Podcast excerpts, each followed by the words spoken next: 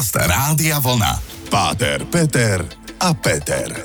Relácia o pohľade na život, o láske, viere, hodnotách, o spoločenských témach a o všetkom, čo ľudí zaujíma. Príjemný, krásny útorkový večer po 20. hodine počúvate Páter Petra Peter a Peťo, obligátne dlho som sa ťa to totiž to neopýtal a mňa veľmi, veľmi táto otázka vždy dostáva do toho, že takto by ľudia mali začať, keď sa stretnú. Ako sa máš? Ďakujem veľmi pekne, mám sa veľmi dobre, príjemný dobrý večer. Ty sa máš ako? Ja sa mám fantasticky, o to viac, že som opäť s tebou. Mňa to aj nezaujímalo, ale... Nie, dobre, ako sa máš a viem, že máš niečo na srdci okrem šelestu.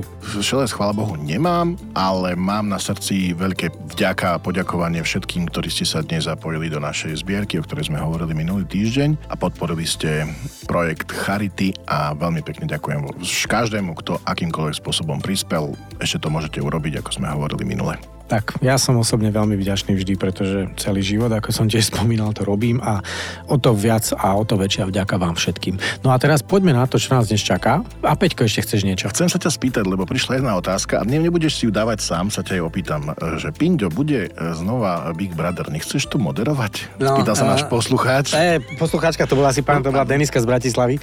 A ja som sa zasmial, lebo áno, kedy si sme to robili, ale ja ti poviem úprimne, mňa ti nikto ani neoslovil a v podstate už ani neviem, či by som ja bol schopný takéto niečo robiť. Ale je to na zváženie. Skús napísať, Deniska, prosím ťa túto otázku do televízie. Ďakujem ti veľmi pekne. No a ja sa ťa ale dám proti otázku.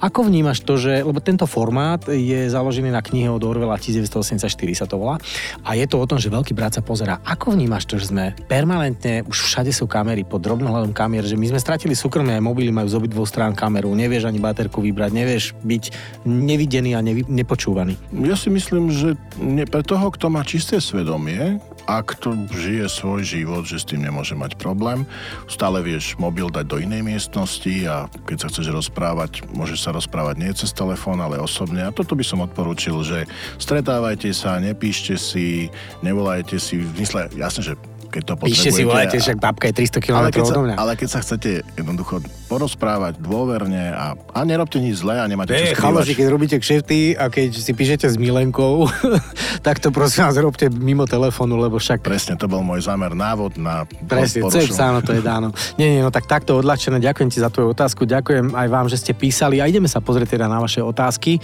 a pevne verím, že aj dnešné odpovede budú aj seriózne, ale tak trocha možno aj naše odľahčujúce. Páter Peter a Peter. Tak, e, vraciame sa opäť do reálu, vysielame Páter, Peter a Peter a máme tu takú veľmi peknú otázku a môžem možno aj meno povedať. Sofia sa pýta dosť filozoficky. Ako je to z filozofického hľadiska za slobodnou vôľou? Mám ju? alebo ak Boh všetko vidí a neskriví sa mi na hlave ani vlas, bez jeho vedomia, tak dopredu vie, čo urobím a teda slobodnú vôľu nemám? Ako je to s tou slobodnou vôľou? Mám či nemám? Mám slobodnú voľu, aspoň ja ju mám a z môjho pohľadu aj z pohľadu toho, čo hovorí teológia, to sú dve veci. Prvá vec je, že Boh všetko vie, je vševediaci a všemohúci, čiže môže urobiť čokoľvek, ale zároveň dal človeku rozum a slobodnú vôľu a Boh nejde sám proti sebe. Nemôže povedať, že dávam ti slobodnú vôľu, ale budem to nejak ovplyvňovať, čiže nerobí nelogické veci. To, že všetko vie, to ešte neznamená, že ovplyvňuje moje konanie. Ochraňuje ma, keď o to stojím. Dáva mi rady a môže mi ukazovať znamenia, keď o to stojím. Áno, vstupuje do života niektorých ľudí, ako bol napríklad apoštol Pavol, o ktorom máme, že on išiel prenasledovať kresťanov, bol zhodený z konia, oslepol a zmenil vlastne celý život a stal sa z neho nástroj Boží. Tu by sa mohlo hovoriť, že prečo to tak Boh urobil, ale Pavol sa tomu nebránil, lebo... Potreboval ho otočiť. Lebo on vlastne mal veľmi dobré poznanie a rozmýšľal To sme sa už bavili, bol veľmi vzdelaný, bol z dobrej rodiny a tak Čiže ďalej, áno. ja som presvedčený o tom, že každý človek má rozum a slobodnú vôľu, môže sa slobodne a rozumne rozhodovať. To, že Boh o tom vie a pozná, ako to dopadne, a nevstupuje do toho, neovplyvňuje to, aj keď vie, ako sa to všetko stane, pretože ja som to snažil dať na takom príklade, že keď máš dieťa, je v puberte a ty dobre vieš, keď bude robiť to a to, čo sa stane. Ale povieš si, no on musí zažiť ten pád. Musí, už ho nemôžem ovplyvňovať do konca, tak poviem, dobre, rozhodni sa ako chceš. A ja tuším asi, ako to na základe vlastnej skúsenosti e, dopadne. Nie som všemohúci, nechám mu tú slob, mohol by som to zakázať. Nepôjdeš to na hotovo, alebo neurobíš to, ale alebo proste čokoľvek, ale je to trošku také podobné, že na základe tých viacerých skúseností ten starší asi vie, preto mnohé veci deťom buď nedovolíme, alebo ich niekam mm. nepustíme. Lebo boh, vidíme tie konsekvencie, ten dopad toho. A Boh vidí, čo sa deje, ako sa to deje a ako sa to aj skončí, ale nechá človeka rozhodni sa ako chceš. V tomto prípade ako vždy ja odľahčím, lebo podľa mňa pán Boh je veľký vtipkár, má obrovský odstup a nadhľad, keďže je tak strašne vysoko a ďaleko a všade. A tu je tá otázka, ktorú som už možno aj bol býval spomínal, že vážte ľudia, čo si prajete, alebo čo od neho žiadate, lebo vieš, Pane Bože, daj mi silu, daj mi silu, Pane Bože, daj mi silu. A on sa usmeje, náže ti polená pod nohy prekážky a povie, prekonaj všetky prekážky, na konci budeš silný. Napríklad. Takže aj tak sa dá na to pozrieť. No, pevne verím, že Sofia je spokojná s odpovedou. A ak nie, tak Sofia, otravuj Patra Petra kľudne ďalej. On to možno aj rozpíše potom do nejakého mailu, možno z toho vydá nejakú filozofickú úvahu, možno priam až skriptá. Mm, ja by som ešte na záver možno dodal to, že proste Boha čokoľvek, ale e, Ježiš stále povie, že môžete prosiť, lebo vlastne Boh vám to chce dať, len rozmýšľate nad tým, čo prosíte. A ja stále prosím o dar Svetého Ducha, aby som vedel, čo mám prosiť. Čiže toto je veľmi dôležité z môjho pohľadu, mať toho ducha rozlišovania, čo je správne, čo je nesprávne, kadiaľ ísť, ako sa rozhodovať, pre tých, ktorí možno, že ten svetonázor alebo vieru majú trochu inú, tak môžete veriť, že tým svojim rozhodnutím a premýšľaním a pozeraním na skúsenosť ďalšieho sa môžete rozhodnúť správne, keď jednoducho si poviete, že toto je cesta, po ktorej už niekto išiel a vyzerá byť o, možno, že ťažká, možno, že náročná, ale tam mať ísť, ako si vybrať nejakú ľahšiu a ktorá mm. vedie k nejakému pádu. Občas sa učíme na chybách iných, alebo hovorí sa, múdry sa poučil z chýb tých predtým. Nie som múdry. No, tak e, toľko teda prvá otázka a o chvíľočku sa počujeme pri ďalších vašich otázkach. Páter, Peter a Peter. Štefan z Nových zámkov je ďalší respondent, ktorý nám poslal otázku. Ja Serus Pišta. Serus Pištík. Ja som sa celko zabavil, lebo my sme už sa kedysi bavili o tom, že čo si ty študoval, že ty vlastne nie si... A teraz si e, cirkevný právnik. Tak. Áno, som. Hej, že si vyštudoval v Ríme. A to je tá otázka, že študoval si právo, čo obsahovalo to štúdium práva v spojení s teológiou? To je prvá otázka. Cirkevné právo je súčasť teológie, základom je rímske právo, to je základ. Vlastne... Oko za oko, zub za zub. Nie. Ale keď na právnických fakultách sa učí rímske právo ako vlastne základ pochopenia nejakej teórie štátu a práva vôbec toho právnického myslenia. Ďalšie disciplíny sú vlastne samotné cirkevné právo, ktoré má dva kódexy, východný a západný, ja som bol vlastne viac na ten východný ako ten, ten východný kňaz. Mm-hmm. V rámci cirkevného práva tam sú vlastne kategórie ako ľudia, osoby, teda štruktúrálne zriadenie cirkví, procesy a v podstate sviatosti ako tie zásady zasvetené osoby. Trestné právo je tam takisto, takže veľký... Veľmi veľký, obsiahle. Veľmi obsiahle. Klasické právo len vlastne v disciplínach v rámci cirkvi. Hej, a tu je tá ďalšia otázka, lebo ono tam má asi 4 podotázky, že mohol by si sa tým pádom živiť aj ako normálny právnik, alebo len v rámci cirkvi? Nie, nie, nie, určite nie. Ja som iba cirkevný právnik a bol som vymenovaný ako cirkevný sudca, čiže pôsobím na cirkevnom súde, mám túto vlastne službu na starosti v rámci riešenia anulácií manželstiev. Čo sa týka civilného práva, tak my sme v Ríme mali porovnávanie alebo nejaké vlastne časti z toho civilného práva, ale paradoxne my sme tam brali anglosaské právo, mm-hmm. že tieto, ktoré vlastne rieši precedenty. U nás je to skôr vlastne to germánske právo založené na nejakých uh, paragrafoch. Hej, my sa riadíme vlastne tým germánskym a anglosaské je na tom, že čo vlastne povedal sudca predtým. Veľmi, jedno, veľmi zjednodušene povedané. Aha, OK. No, ďalšia podotázka od Štefana, že e, v rámci toho ste určite preberali aj iné náboženstva keďže si študoval teológiu. Čo ste sa tam vlastne o iných náboženstvách učili? To je taká otázka, veľmi jednoducho to parafrázujem. A čo ste si z nich aj vzali? Ovplyvnili ťa iné náboženstva pri štúdiu? Takže áno, preberali sme aj iné náboženstva, ako je islám, e, buddhizmus a tak ďalej, akože oboznamovali sme sa s tými učeniami. Podľa katechizmu vlastne Boh sa zjavil celému svetu a každý má v sebe isté poznanie, čiže aj tieto nekresťanské náboženstva majú v sebe istú dávku vlastne teda pravdy o Božom zjavení z pohľadu samozrejme kresťanstva. Či mi dali, nepamätám si nejaké konkrétne veci, skôr taký rešpekt, poznanie a vlastne aj keď pri stretnutí s tými ľuďmi, ktorí nie sú kresťania, tak e, raz sa mi stalo, že, že som mal vlastne prípravu s človekom, ktorý bol moslim a vedel som mu možno, že na základe toho, čo už som poznal o Koráne a o súrach, vysvetliť, čo to vlastne budeme robiť pri tom sobáši, alebo vlastne čo je princípom celého toho sobáša. Nie som nejak ovplyvnený, že by som teraz buddhisticky meditoval, alebo sa islamisticky postil, alebo niečo mm-hmm. podobné. To nie, ale rešpekt a určite myslím, že by to malo byť aj patriť takému všeobecnému vzdelaniu a prehľadu nielen kňaza, ale každého človeka. Čiže v podstate priznávate, a to je posledná časť tej otázky, ale myslím, že súvisí s tým, čo si povedal, že priznávate, že aj v iných starších náboženstvách existuje veľmi veľa dobrá a pravdy to bez pochyby, však už len klasicky, že nezabiješ je v každom mm-hmm. náboženstve princíp ako to, čo máme ako sebe, ako keby nejaký prirodzený zákon a kopu ďalších vecí, väčšina tých náboženstiev uznáva nejakú formu manželstva, ako nejakej zmluvy a vlastne inštitúcia toho, čo vlastne vytvára rodinu alebo ten pilier spoločnosti a kopu ďalších vecí a samotné, ako hovorím, Boh sa zjavuje mnohokrát rozličným spôsobom.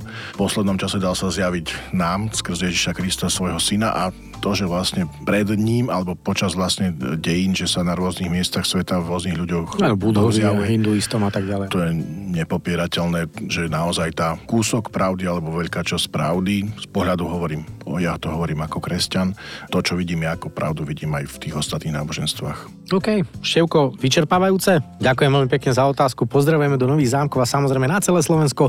Počúvate Páter, Peter a Peter a ako už býva zvykom, dáme trocha dobrej hudby. Páter, Peter a Peter.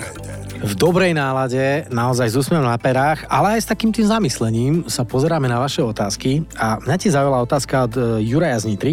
Existuje stredná škola teologická? Obzvlášť teda na Slovensku? Neexistuje. Existovali tzv. malé semináre, ktoré boli v podstate ako keby gymnázia so zameraním na výchovu chlapcov, ktorí chcú ísť do seminára, cítia povolanie byť kňazmi, alebo aspoň nad tým rozmýšľajú. Odlúčenie od dievčat. Myslím, že to nebolo zmiešané. Čiže v zmysle nie je to klasická cirkevná stredná škola, ale vyslovene seminár iba pre chlapcov. Takzvaný malý seminár. Ešte doteraz v Ríme takéto asi dve školy sú. Pýta sa Juro, že ak e, existuje napríklad vysoká škola, hej, on tam spomína teologickú fakultu Trnavskej univerzity alebo potom v Ružomberku, hej? Prešovská univerzita má dve fakulty, pravoslávnu a grecko-katolícku, bohosloveckú. Toto sú úžasné veci, že vieme, že sú vysoké školy, ale ak sú ľudia naozaj veriaci a majú dieťa, a predpokladám teraz Jurovho mailu som vyčítal, že už od mala by chceli viesť to dieťa aj touto cestou aj v škole. Čiže sú základné školy a stredné školy, kde je orientácia, nejaká teológia, náboženstvo. Je to proste cirkevná základná stredná škola. Vieš o takých? Áno, áno, samozrejme. Moje deti chodia všetky na cirkevné školy, dokonca existujú aj materské cirkevné školy, sú aj konzervatória cirkevné. Ide o to, že tu vlastne, že kto je zriadovateľom tej samotnej školy a cirkevné školy, či katolické alebo nekatolické, vlastne podporujú učenie náboženstva ako predmetu, lebo na ostatných školách sa vlastne vyučuje náboženská výchova, tam je to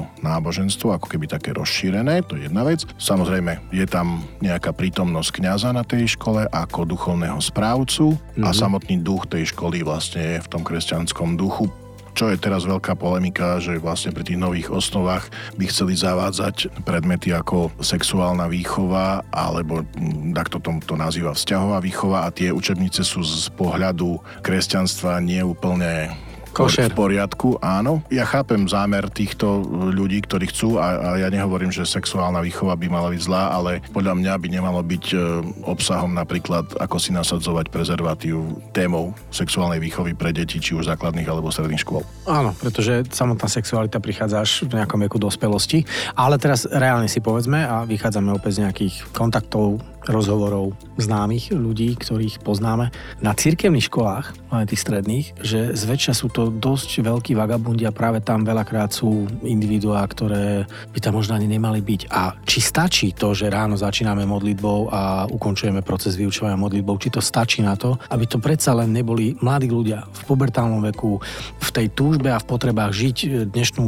modernú sociálno-sieťovú dobu, keď už 14 vedia pomaly všetko o sexe, keď už skúšajú keď už povedzme majú za sebou prvý intimný styk v 15-16, že či to stačí? Najprv chcem povedať, že cirkevné školy väčšinou patria k elitám na Slovensku podľa tých e, výsledkov a prieskumov, čiže mnohé z nich patria k tým lepším školám, aspoň z môjho pohľadu. Okay Druhá vec je, že mnohokrát sa stávajú útočišťom pre mladých ľudí, pre deti, ktoré nikto nechce kvôli nejakým či už problematickým a tí rodičia majú takú ako keby nádej, že... Tam sa zlepšia, tam sa, z malého to, delikventa urobíme kniaza. Čo nie je pravda, ale zase ja poznám školy, na jednej z týchto škôl učí aj moja manželka, alebo teda je súčasťou toho pedagogického týmu a sú tam vlastne veľmi naozaj silné, ten špeciálny tím pre deti integrované a, a deti s poruchovým správaním mm-hmm. a mhm, venujú mhm. sa práve osobitne týmto deťom.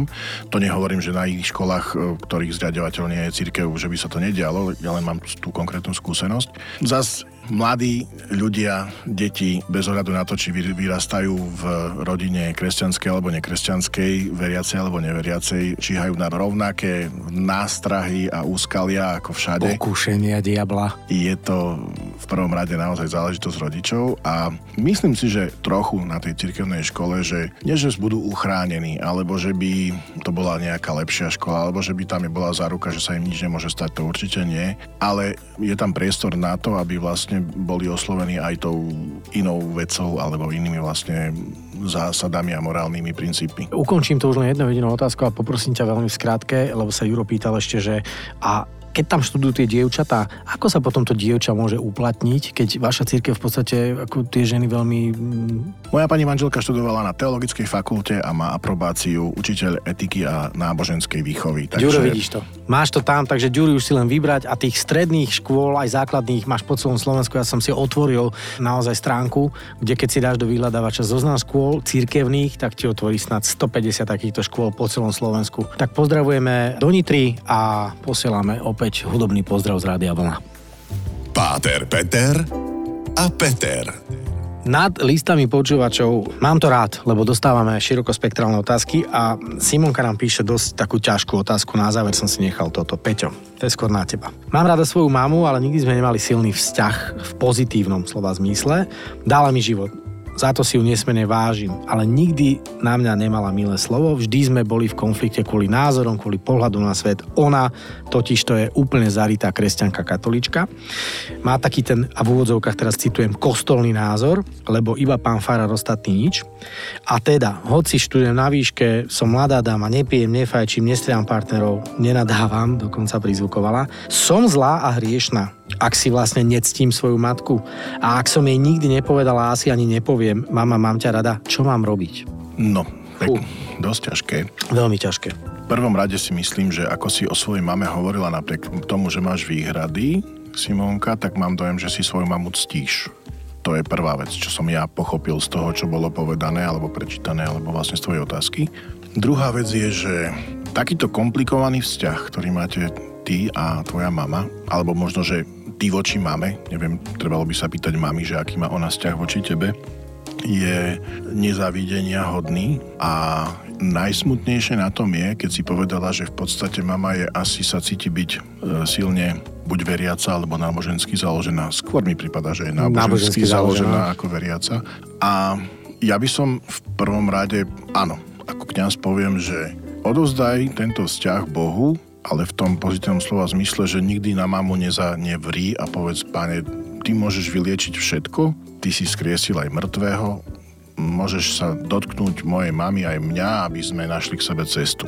To je po tej duchovnej stránke. Avšak existuje aj tá duševná stránka a myslím, že by bolo veľmi vhodné porozprávať sa o tom všetkom s nejakým odborníkom a nepodceňovať, aby si neostala v pozícii práve iba tej, že áno, keď ti niekto nepovie za celý život, že mám ťa rád, je to veľmi kruté a keď to nevieš, nedokážeš ani ty povedať, aby to na tebe nezanechalo nejaký ten dotyk ako v tom negatívnom slova zmysle, aby nenastalo v niečo v tvojom vnútri niečo také, že teraz budem hovoriť mám ťa rád každému inému len okrem, okrem mamy možno, že to trošku hrotím, ale aby som vysvetlil, že čo si Ja chápem, čo chceš povedať, možno tu je ešte podotázka, alebo neviem z toho mailu, že či je tam ešte aj otec, či Simonka má dobrý vzťah minimálne s otcom a tým pádom vie, čo je to rodičovská láska a nezanechá to najmä presne tie stopy, že čo ak náhodou si nájde vzťah, bude mať aj deti, že či možno ten negatívny vzor jej otvorí tú cestu, že ona bude dokonalou mamou a bude svoje deti milovať, len dúfajme, že nie tou opičou láskou, ako sa hovorí, že neodstriem popočníkovú šnúru. Preto som to povedal, lebo ja mám skúsenosti, že mnohokrát sa to zrkadlí, hoď to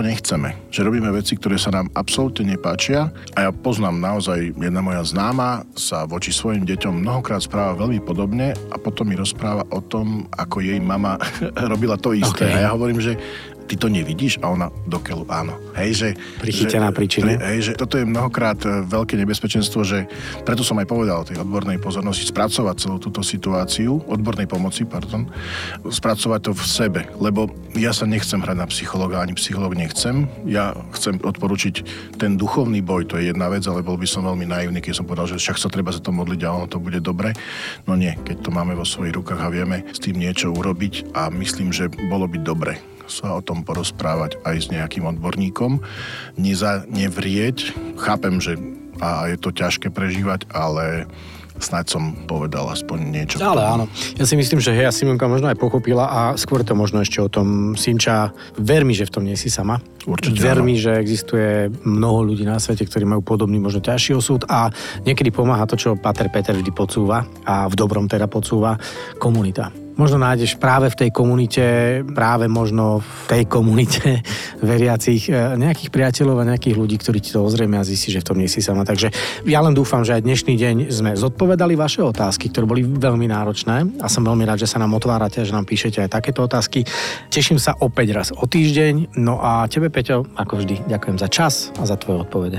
Ja veľmi ďakujem za tvoje otázky a to, že si tu bol so mnou a všetkým vám ako vždy na záver a Simonke osobitne do srdca pokoj a dobro. Páter, Peter a Peter. Každý útorok po 20.